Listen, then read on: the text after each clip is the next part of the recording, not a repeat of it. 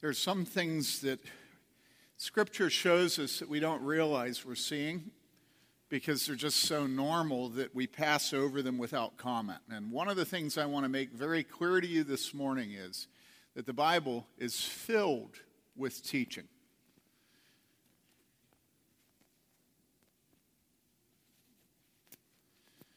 It's absolutely filled with teaching.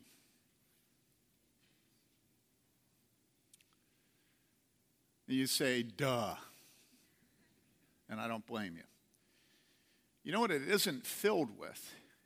It isn't filled with ceremonies and rituals.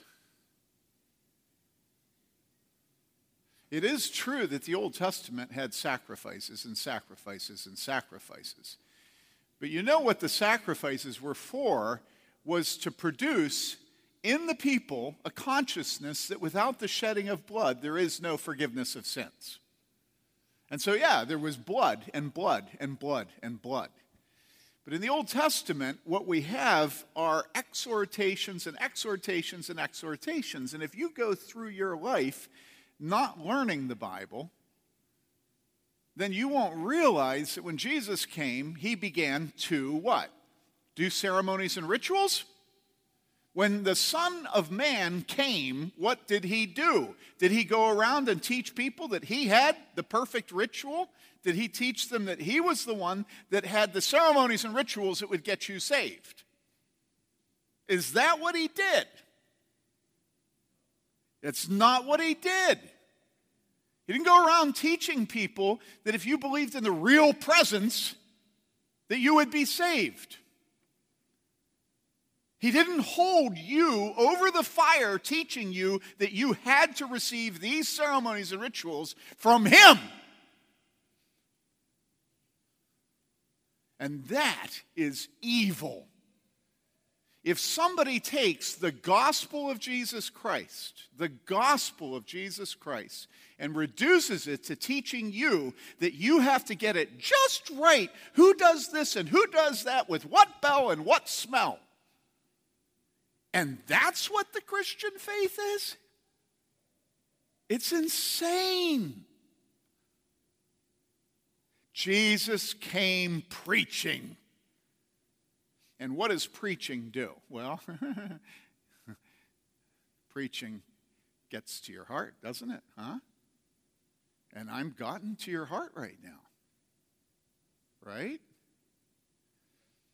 That's right. And it's very uncomfortable, isn't it? What we'd rather do is we'd rather have ceremonies and rituals, wouldn't we?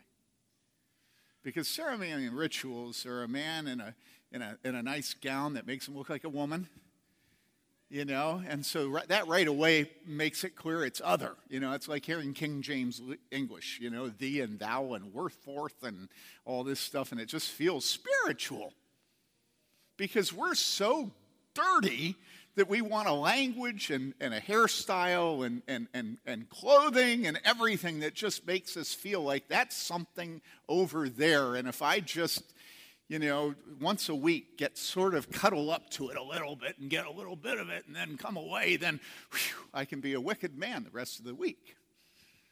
Just cuddle up to it next week and then come back. And, and then I don't have to have the Word of God in my heart. And I don't have to hear the Holy Spirit. And I don't have to pray. And I don't have to ever be convicted of sin. Because I just, next week, I'll go over next to that Femi dude with the robes and all the bells and smells and just cuddle up to him again, you know, and, and then go back and live like a pagan. And he'll tell me that he has the true ritual and the true ceremonies and the true bells and smells and He'll, he'll keep me in subjection for 2,000 years.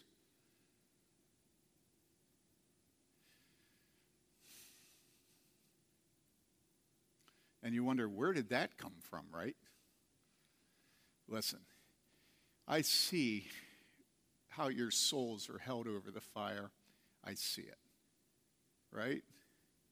If you were sheep and you kept lollygaggling over by the chasm where it went down a thousand feet and you'd bounce off the rocks on your way to your death, the shepherd might actually want you to be warned against the chasm. The Roman Catholic Church is a chasm, it has always been a chasm.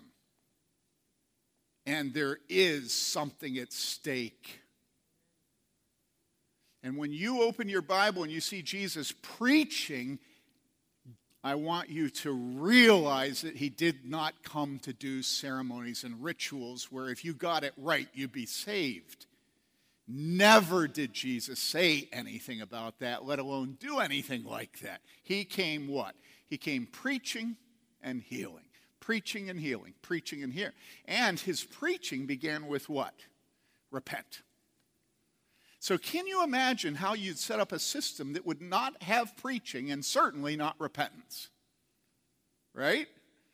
If Jesus came preaching repentance, then there must be something about preaching repentance that's helpful to us. Right? Jesus didn't come to be innocuous. right? We leave that to the School of Education.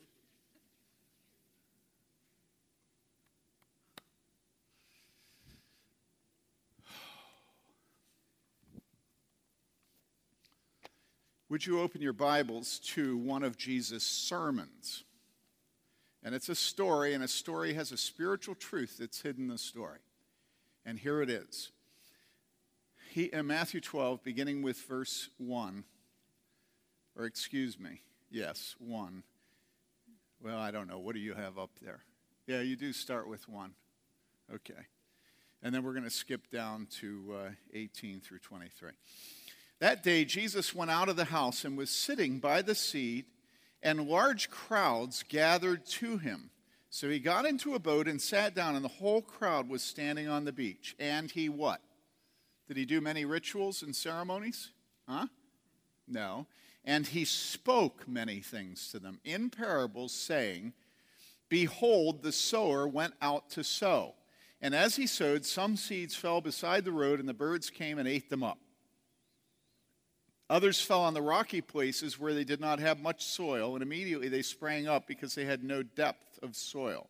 But when the sun had risen, they were scorched, and because they had no root, they withered away. Others fell among the thorns, and the thorns came up and choked them out. And others fell on the good soil and yielded a crop, some a hundredfold, some sixty, and some thirty. I love this, where Jesus says this. He who has ears. Let him hear. And it's kind of interesting here that he says that because the whole point of the parable is he who has ears, let him hear. So it's kind of a double whammy here. He's told a whole parable saying, Many of you don't have ears. Are you with me? And then he gets to the end and he says, Now remember, I told you not many of you have ears, but he who has ears, let him hear. What's the point of saying, He who has ears, let him hear? Well, it's probably to make you jealous. Jealousy is a really good motivational tool. Remember in Romans, it talks about the jealousy between the Jews and the Gentiles. And so, what he's saying is, you know, some of you don't have ears to hear. You should be envying the man that does have ears to hear. Let him who has ears, let him hear. And skip down to 18. Hear then the parable of the sower. This is the explanation. When anyone hears the word of the kingdom, not when anyone goes through the rituals and ceremonies of the kingdom, when anyone hears the word of the kingdom and does not understand it, the evil one comes and snatches away what has been sown in his heart. This is the one on whom seed was sown beside the road. The one on whom seed was sown on the rocky places, this is the man who hears the word and immediately receives it with joy, yet he has no firm root in himself, but is only temporary. And when affliction or persecution arises because of the word, immediately he falls away. And the one on whom seed was sown among the thorns, this is the man who hears the word, and the worry of the world and the deceitfulness of wealth choke the word, and it becomes unfruitful. And the one on whom seed was sown on the good soil, this is the man who hears the word and understands it, who indeed bears fruit and brings forth some a hundredfold, some 60, and some 30. This is the word of the Lord. Okay, so here we have Jesus teaching, all right? And what he says is that 25% of the people are saved. Now you say, well, that's not what he says. And I say, okay, how many different kinds of soil are there? There are four, right? There are four. So, all right, if you don't want to say 25, then say whatever you want. But we know that many are called and few are chosen. We know that the way is broad and the path wide that leads to hell, but the way is narrow, and few there be that find it, that find eternal life. And so when his word goes out, we can just divide it up. So from about here to about here to about here to about here. And so of these four groups here this morning, one quarter are going to produce fruit. One quarter. And you say, well, no, we're all the good soil. That's why we're here. We wouldn't listen to you if we weren't good soil. And I say, there is some truth to that. all right. But okay, so do your division any way you want to, but there has to be some point to Jesus dividing it up into four soils. And every one of us should be hearing him say, Let him who has ears to hear, hear. And who do you think was out there listening to Jesus when he's sitting in a boat? Was it the people that were hard of heart? He's taking those who hear him preaching and dividing them. And then he says, Let him who has ears to hear, hear.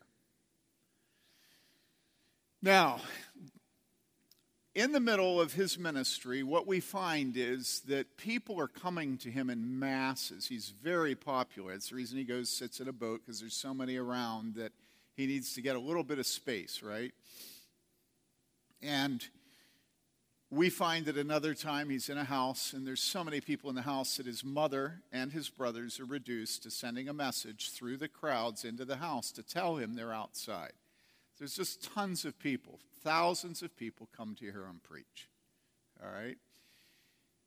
But we find that there comes a time when everybody leaves him, and by the time he dies, there's nobody with him. Everybody abandons him. And so Jesus here is preparing his disciples for the fact that he's a scandal to them and that he will not have popularity and that he's about to lose a ton of his disciples. Now, why did he lose them? Well, he lost them because the election was held and it turned out people didn't want a leader like him. All right? He lost them because the Jews had convinced themselves that their prophes- that, that their um, Messiah, who had been prophesied, was not going to be a leader who was going to bring them into political salvation. He was not going to be a man who was able to lead a revolution against the Roman Empire and give them freedom. He wasn't going to take away the taxation burden. He was not going to do all the things that we worldlings want. Not Obamacare, right? We want a political leader. We always do.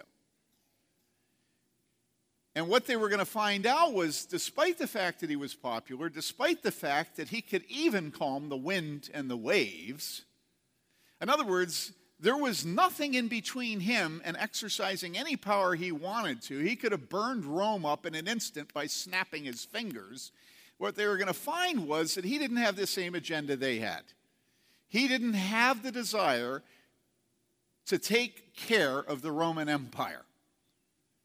And this was a disappointment to them, and they were all going to fall away. But here he had his little flock, and he wanted them to have a grid to understand why there were going to be so many who were going to be leaving him. And so what he did was he told them a parable. And remember, the parable has a quarter, a quarter, a quarter, a quarter, right?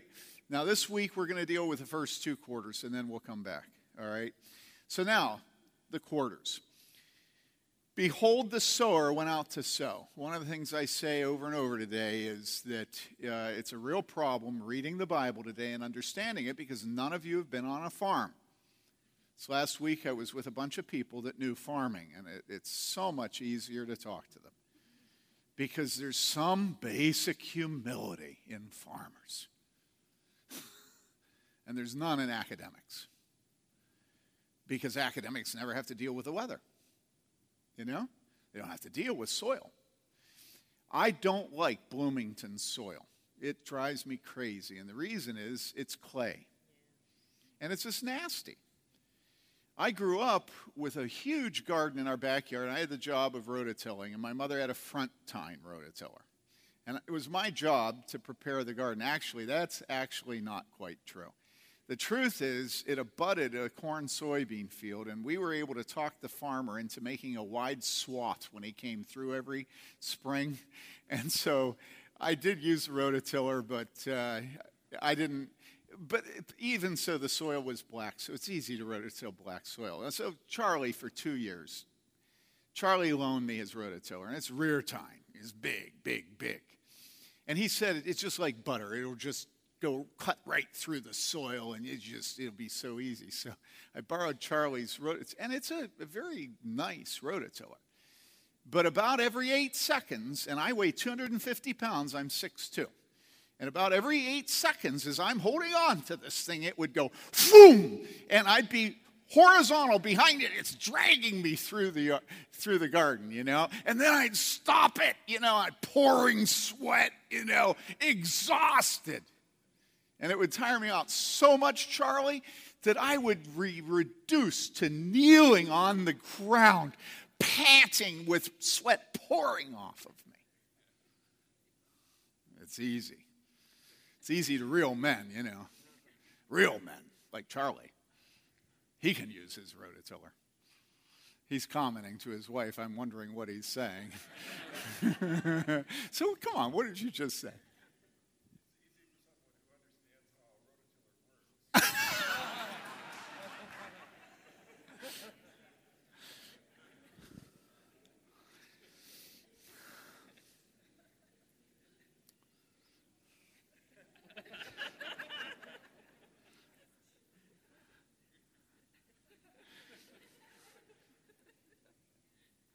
I learned many years ago that there's no arguing with a farmer. I can either preach to him or I can argue with him, but I can't do both. So I'm going to preach to you. I'm sure he's right, as long as he's sure I'm right. It's very hard breaking up fallow ground, especially when it's clay. Very hard. Fallow ground is ground that's hard pan. It's, it's ground that you've driven your car over. It's ground that all the bikes have ridden on top of. It's ground that you've walked on. It's ground that the deer go over. It's beaten down and beaten down and beaten down until nothing will grow on it. And the reason is that the seed has no place to hide as it germinates, it's just out there exposed. And so, in order to get seed to grow there, in order to have a garden there, you've got to break the ground up. And you can use a big tractor with a plow, you can use a spade, you can use a rototiller, but you have to break the ground up. And if it's black earth, it's fairly easy. If it's clay, it's impossible. And so, what's the first kind of seed? The first kind of seed is seed that falls on what? Jesus says this Some seed fell beside the road, and the birds came and ate them up. And the reason they came and ate them up is that they fell on soil that had not been prepared. There was no place to hide, no place to germinate. And so when the seed is exposed on the hard soil by the road, you understand this, what happens is that the birds come and they eat the seed. All right? The birds come and they eat the seed. Now, why do the birds eat the seed? Well, in the garden, they eat the seed because the birds are hungry. But that's not the case here. Here, it says, when anyone hears the word of the kingdom, verse 19, and does not understand it, the evil one comes and snatches away what has been sown in his heart. This is the one on whom seed was sown beside the road. And so what we see is the word of the kingdom. Again, not the ceremonies and rituals, not the ceremonies and rituals, not the ceremonies and not the ceremonies and rituals, the word. The word. Okay, and so the word of the kingdom comes, I'm preaching, you're hearing. You notice Jesus uses the word hear, all right? But you don't understand it. And when you don't understand it, the evil one comes and snatches away what has been sown in his heart. Now, why do you not understand what I preach? It's when you don't understand that Satan steals the seed from you. Why do you not understand? Well, there's a whole bunch of reasons why you don't understand. Tons of reasons. One of the reasons you don't understand is that you're very lazy. And I know because I am too we think that spiritual things should be the equivalent of you coming to church every Sunday and your little Robin. And pastor, just put it in and I'll go home and it'll, it'll take care of me for the next week. And so we don't work here. We think we shouldn't. We actually think that the more we get without effort, the more spiritual it is. And again, that's why we always go to ceremonies and rituals. Ceremonies and rituals require nothing out of you other than that you choose the right ceremonies and rituals. And so we're lazy. And what we want is to be able to be fed eternal life without any effort on our part. That's one reason we don't understand. We think that the Bible should yield itself to us with no effort on our part. We don't think we should have to work hard we have elders, and the whole purpose of having elders is to make sure the preacher doesn't preach more than 50 minutes because the roast is in the oven or the restaurant is waiting. And so, our whole goal today is to reduce spiritual life to the easiest thing it can possibly be. And maybe we're Protestant and so we don't believe in ceremonies and rituals, and that's a good step in the right direction. But then we want our preaching to be very, very user friendly. And mind you, Jesus is not user friendly. If he were user friendly, he wouldn't have the proportions being one quarter good, three quarters bad. I mean, that would not get you a campus crusade spot at the large group meeting. They're not going to let you teach if that's what you teach, right? And what about the churches? Well, can you imagine going into a megachurch and having them teach you that it's one quarter good and three quarters bad? You know? I mean, no, no, no, no, that's not how you milk the sheep. And so we have all kinds of reasons that we don't understand what God is saying to us. Now, here's another one. I tell you over and over that God could have sent angels to preach to us. It would be no difficulty for God to send you an angel. And so instead of me here, you'd have an angel, an angelic being, perfect. And if there were an angelic being there, then you'd be willing to be fed by him because you would not look at him and be jealous. You would not see his sins. You would just look at him and you would say, He's perfect, and so I'm willing for him to teach me.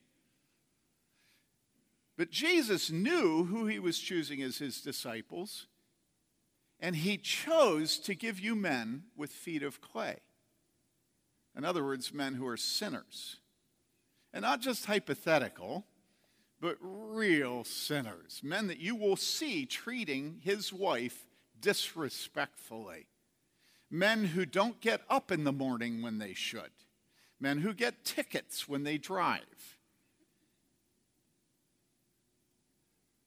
And then you look at him and you say, I'm superior to him.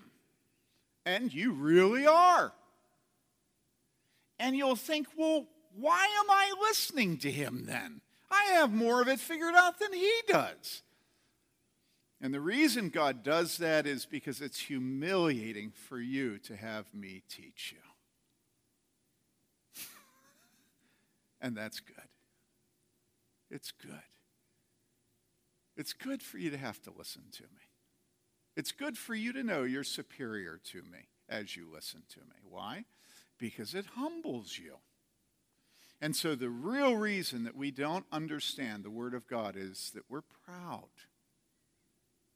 That's why. You know, you talk to pastors and elders, and you know when they're happiest? They're happiest when people confess sin to them. And you say, well, that's twisted. Why would that be? And the reason is because when people confess sin to us, then we know that their soil is broken up and it's ready to have the Word of God planted and it will germinate. You see? And so the first kind of soil is by the road. It's hard pan, it's not broken up, there's no place for the seed to hide. And so Satan knows it. He knows you're lazy, he knows you're proud, and he knows you won't confess your sin. And so he comes along and quick, he takes the seed and, and he's gone. And the seed's gone. And you're left damned. You're left damned. There is no hope for you. Because he is a refiner's fire. And no one will stand who doesn't have the word of God. All right, what about the second one? Others fell on the rocky places where they did not have much soil, and immediately they sprang up because they had no depth of soil. But when the sun had risen, they were scorched, and because they had no root, they withered away. When I was in seminary, I was a sort of gardener, chauffeur, kind of flunky for rich people. And one of the things I did was cut their grass. And they were on uh, rocky ledges over the Atlantic Ocean. And there were probably about six or seven places in their three acres that were the size of maybe one of these squares where grass simply didn't grow. It would grow, it would come up in the spring, it would look just as good as everything else, but then in the heat of the summer, it would all die. Now, some of you this last uh, summer saw this in your yards. Uh, we have a Presby system, and over the top of the pipes where they're shallow, all the grass completely died this year completely, utterly died. Why? Well, because the soil is very thin and it doesn't have depth so that it can't maintain moisture. So as soon as the heat comes and it beats down and beats down and beats down like it did this summer, that's the adversity. Those are the trials, the tribulations, the persecutions. And as the sun persecuted the soil this summer, that grass died. All right? Now, notice that Jesus obviously is teaching us that we should be deep soil, right? But I want you to notice something in what he says about the second kind of soil. I want you to notice that he doesn't just tell us that the seed doesn't keep growing because it, during persecution and hardship. What he tells us is what happens first. And it's essential to this story to understand that he wants you to realize that at the beginning, it has high hope because it immediately grows. It comes into the church after living two decades where they've never heard the gospel, and it comes into the church, and all of a sudden its heart beats within it. And it says, I've never heard anybody speak to my heart before. And it says, This is, this is something completely different. And then its heart is quickened. And it says, I'm a sinner. And then it flies to Christ. It's baptized, has the right ritual and the ceremony, but what? Then persecution comes. Then they have to go home and explain to their Buddhist parents or their communist parents that they're now a Christian. And immediately the parents say, Well, does that mean that you're not going to bury me in a Buddhist ceremony? Or they're, they're, they're Jewish and they're disowned. Or they fear that if they're a Christian, that their, their dissertation's not going to be, they won't get tenure.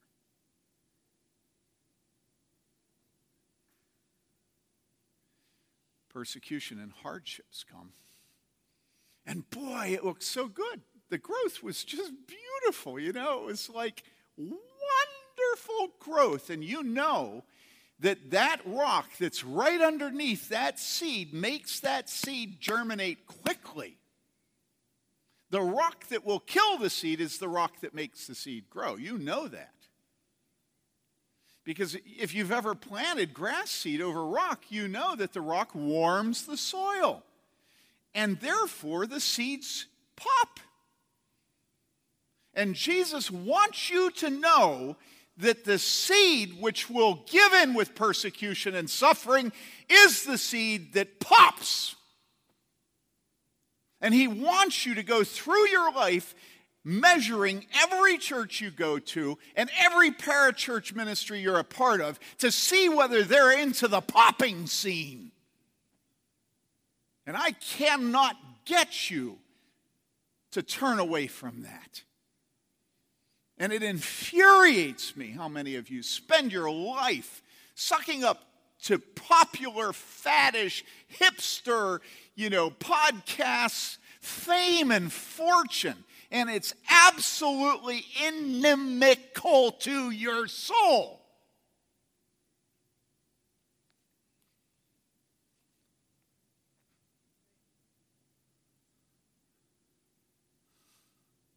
And America has perfected it unbelievably.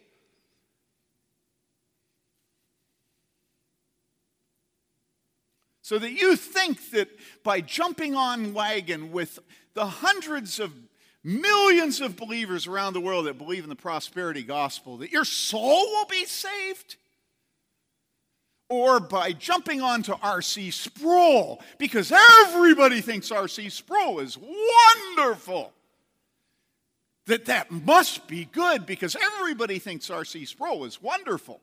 Or by going to Sherwood Oaks because everybody goes to Sherwood Oaks. It's like, oh, please, people, please. What do you think Jesus meant when he said that the soil is thin and therefore the seeds pop and it has great hope for the future? Who do you think that is?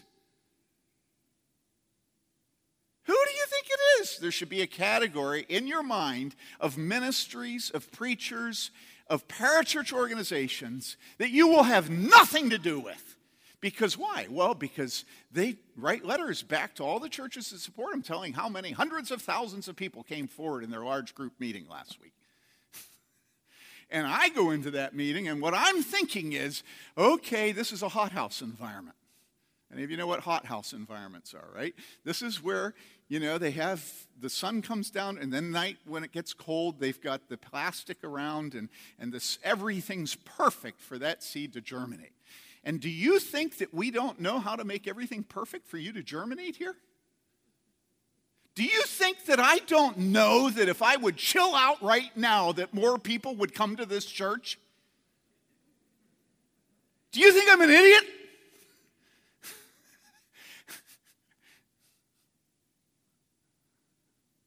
Come on. I grew up in Wheaton. Wheaton is the single place in this country, and America is the single place in the world where we understand marketing. I grew up in the marketing capital of Christendom in the world today. That's what Wheaton is. And do you know what I decided? And can you imagine when I was young and hadn't gotten fat yet? Can you imagine what a big church I could have had. With a famous father and a famous father in law. Publishers, authors, everybody knew them. and I vomit it. I vomit it. I puke it out. I'll have nothing to do with it. Nothing to do with it. Why? Well, because I love you. And I love my own soul. And I know my friends that are at tall steeple churches now, and I know the price they've paid. Come on. I know what they can't say to their people. I know they can't preach like this. Every single time I preach like this in the second service, I know it's going to go up on the web, and I know the comments they make about me.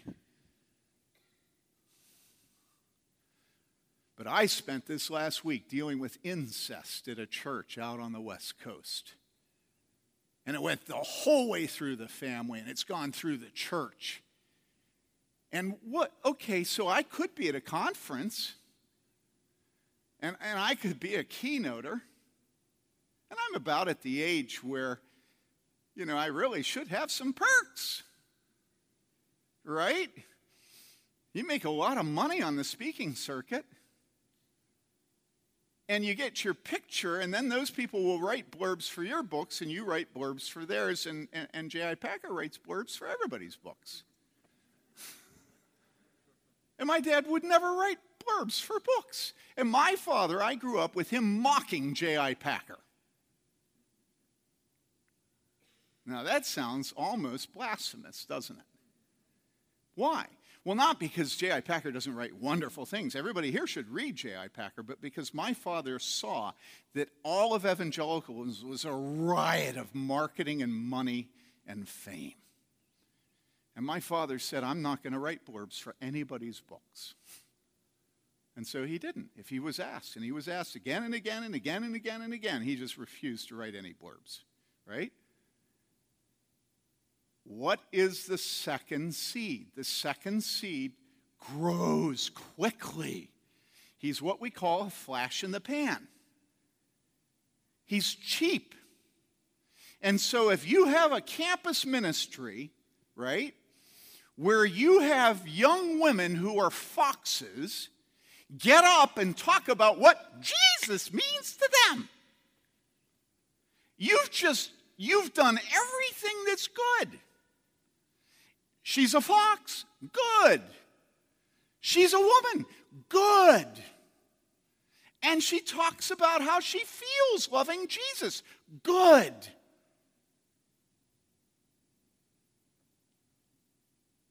I mean, listen.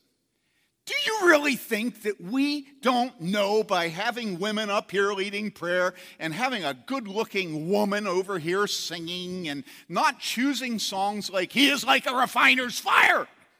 Do you really think that we don't know how many more people we could have here?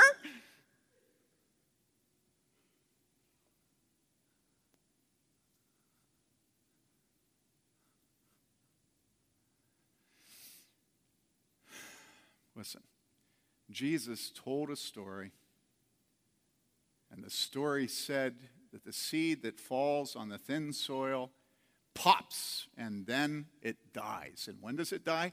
As soon as hardship and persecution hit it. Right away, it dies. And so, do you know, for 20 years, and Eric Rasmussen will tell you this is true, for 20 years, I have been in this community fantasizing about a study that empirically shows what Jesus taught.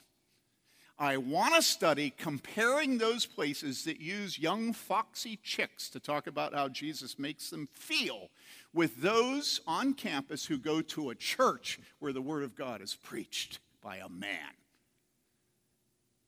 And I want to see what happens when they get married to one of those foxy chicks that gave a testimony in their meeting and she has her first baby and she has stretch marks. You know, a little hardship. She's not as pretty as she used to be. And then I want to see whether or not that man who came to faith, I want to see whether he keeps walking with his wife. Because to walk with his wife is to walk with the Lord.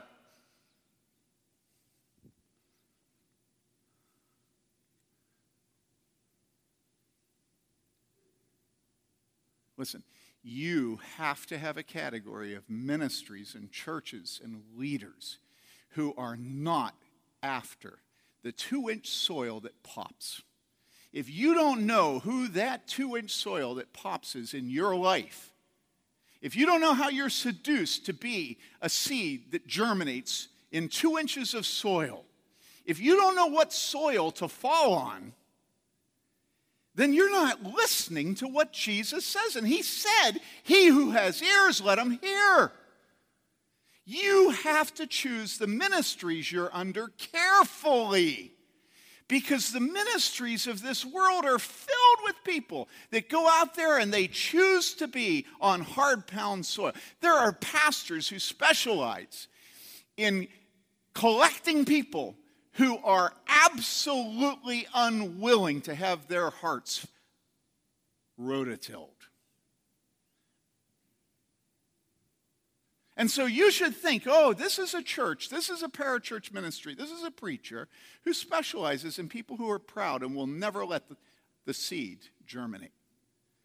And look at the birds. Look at Satan. He says, boop, boop, boop, boop, boop, boop. And then you say, ah, right? Yikes. Right, right, right? And then you should think, well, what about this one? And you should think, oh boy, they're writing home about all the people that have prayed the sinner's prayer. But you know, I think maybe it was because the chick that gave the testimony was a fox. I mean, come on, people. Can, can we please be real in the church? Can we please? You know, come on, come on.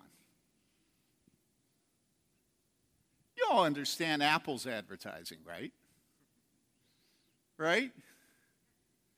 Can you not understand the church's advertising? Can you please wake up and realize your soul is at stake? And so there should be a category of ministers and churches and parachurch ministries and podcasts where you go, oh boy, that growth is quick. Quick. But you know, there's no warnings. There's no persecution. There's no, I know those people won't stand. In fact, I know that that preacher is teaching them peace, peace where there is no peace. I know that preacher isn't disciplining them.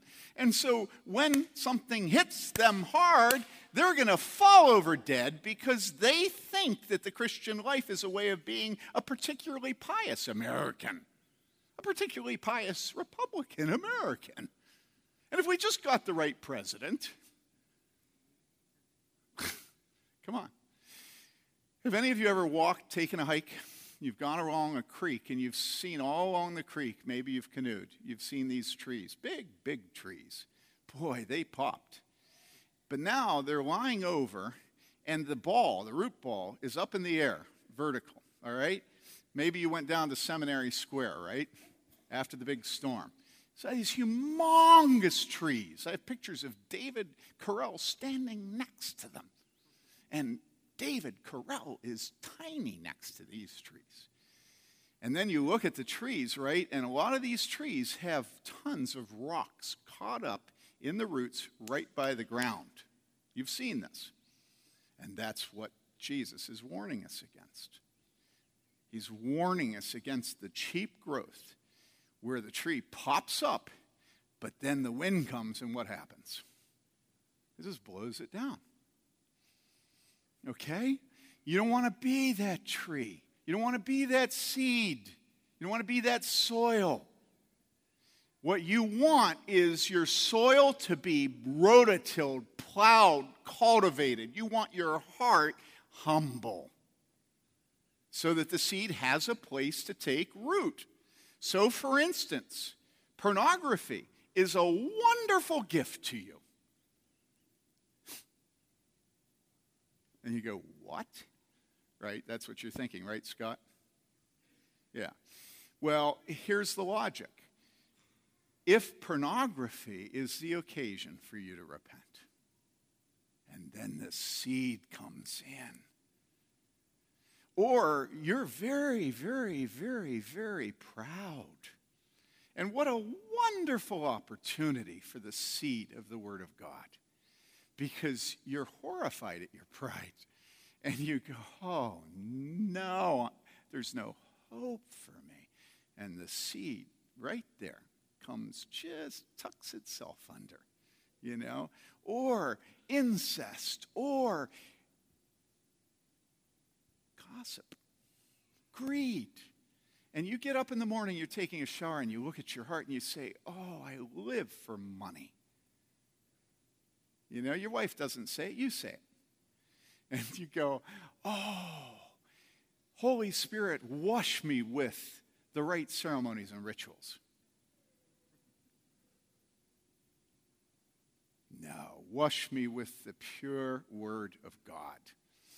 Let me go sit under the preaching of that church that's serious, that's going to prepare me for the coming persecution. Okay?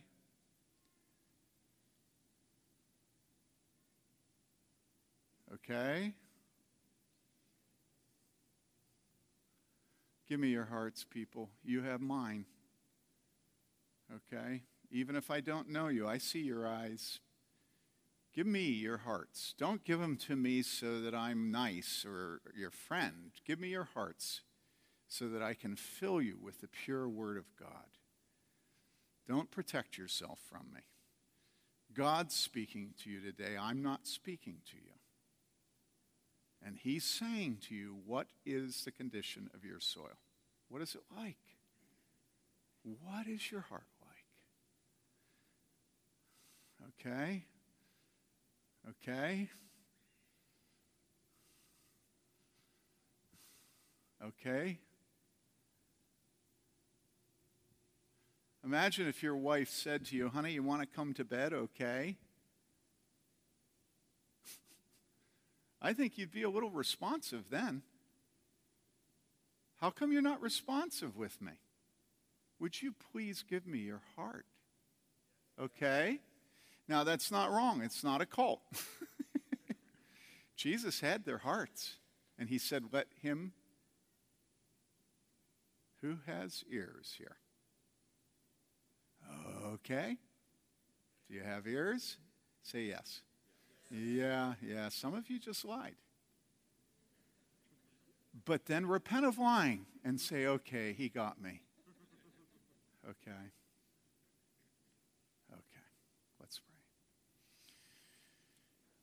Father, we know that unless the Holy Spirit breaks up the fallow ground of our hearts, there is no hope for us or our children or our wives, husbands, roommates, anybody. And so we have come here and pleaded with you to break up the fallow ground and to give us fruitfulness, to make us the one quarter that has good soil prepared and that goes on to produce fruit a hundredfold. Father, make us as a church fruitful we pray that we'll have a reputation as being a fruitful church. We pray this in Jesus' name.